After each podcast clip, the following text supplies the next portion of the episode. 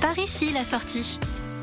Après avoir fait quelques kilomètres sur l'autoroute A13, on vous propose un petit détour pour découvrir ce qu'il se cache derrière le panneau marron Mantes-la-Jolie. Nous quittons donc l'autoroute A13 par la sortie 11 Mantes-Est pour partir à la rencontre des Mantaises et des Mantais. Nous ne nous arrêtons pas dans n'importe quelle ville, puisque Mantes-la-Jolie fut un lieu de villégiature pour plusieurs rois de France. C'est d'ailleurs Henri IV qui est à l'origine du nom de la ville en écrivant à sa maîtresse Gabrielle d'Estrée Je suis à Mantes, ma jolie. Cette ville conserve encore une partie de ses remparts, notamment la porte aux prêtres et plusieurs monuments remarquables tels que la collégiale Notre-Dame, l'église Sainte-Anne de Gassicourt ou encore le vieux pont de Mantes immortalisé par le peintre Jean-Baptiste Camille Corot. Plusieurs hôtels particuliers datant des 17e et 18e siècles sont encore présents dans la rue Baudin. Les corps principaux de ces hôtels, situés entre cour et jardin avec quai en retour, reprennent le modèle des hôtels parisiens du Marais et montrent l'importance et le dynamisme de la ville. On n'oublie pas la tour Saint-Maclou, évidemment, le marché s'installe d'ailleurs au pied de cette tour depuis plus de 700 ans. Il ne faudra pas hésiter à faire un petit détour vers le pavillon du Hamel, un bâtiment de style néoclassique construit entre 1906 et 1907 à la demande de Victor Duhamel pour accueillir ses collections personnelles d'œuvres d'art. Certaines de ces œuvres se trouvent désormais au musée de l'Hôtel-Dieu. De nouvelles architectures ont émergé bien sûr ces dernières années et ancrent résolument Mantes-la-Jolie dans le 21e siècle. Le conservatoire à rayonnement départemental, le centre nautique Aqualude ou encore la spectaculaire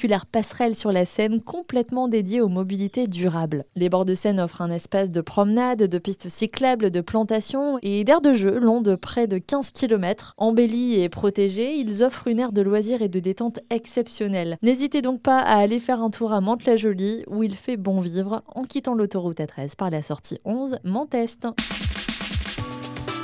Retrouvez toutes les chroniques de Sanef 177 sur sanef177.com.